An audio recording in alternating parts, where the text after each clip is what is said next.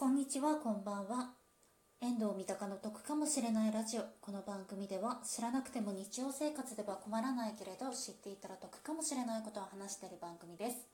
よければ最後まで聞いてください。今回5月の家計簿の発表です。はい。えっ、と、毎月行っておりますが、家賃はだいたい5万2000円ぐらいになります。はい。で、食費がですね、だいたい4万円ぐらいしました。で、娯楽費がだいたい3万4000円ですね。で、医療関係が1万2000円ぐらいですね。で、こちらですね、コンタクトを今月買いましたので、コンタクト代も含まれます。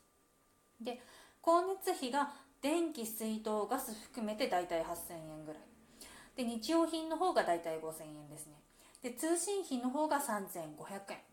で、コスメがだいたい3000円。まあ、あとその他もろもろっていう細かいのがありまして、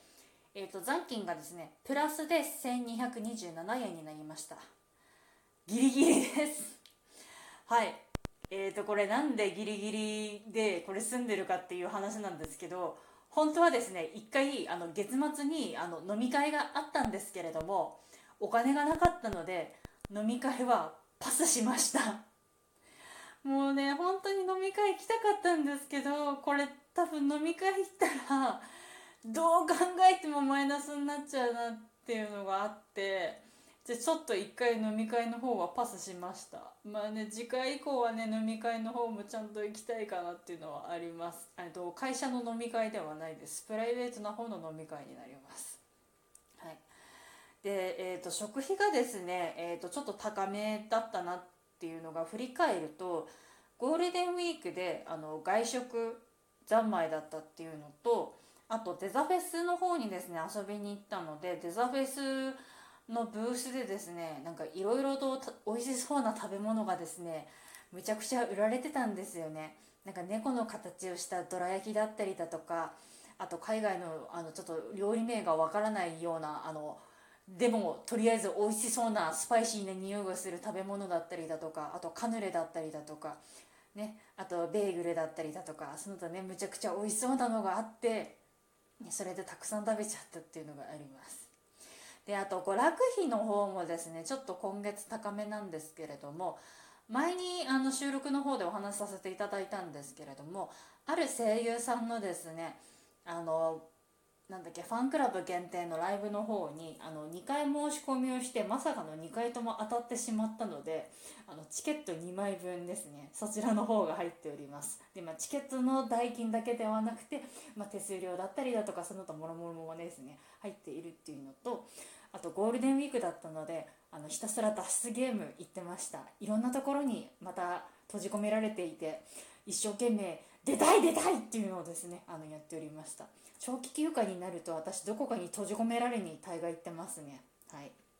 とあとまあデザフェスの方に遊びに行ったのであの財布の紐がですねむちゃくちゃ緩みました。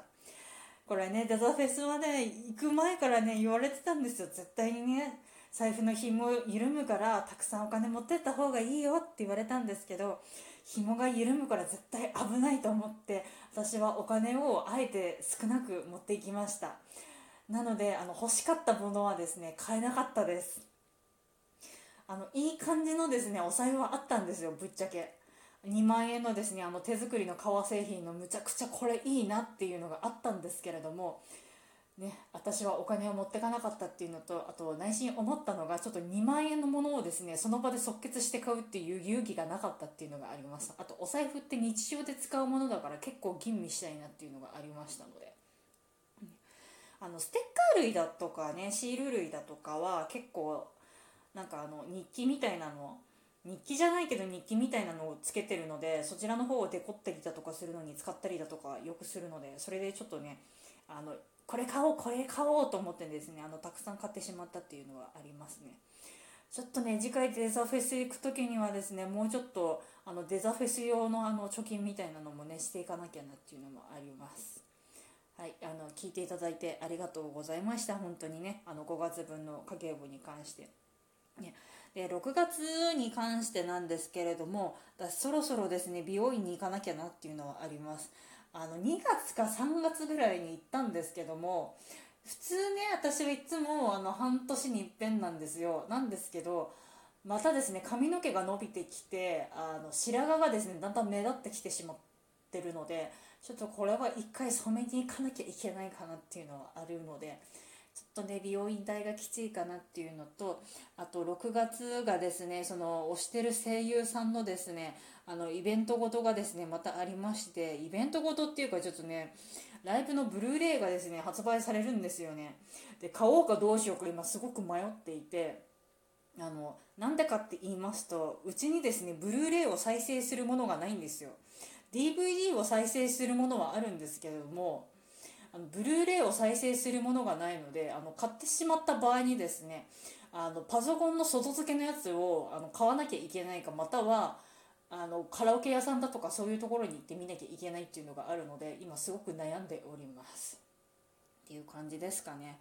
なので6月はそれが一番大きい出費になりそうかなっていう風なものもあります。聞いていただいてありがとうございました。こちらの番組では賃貸物件に関すること、旅行に関すること、家計管理に関することをですね、3本柱に話しておりますので、よければ次回も聞いていただけると嬉しいです。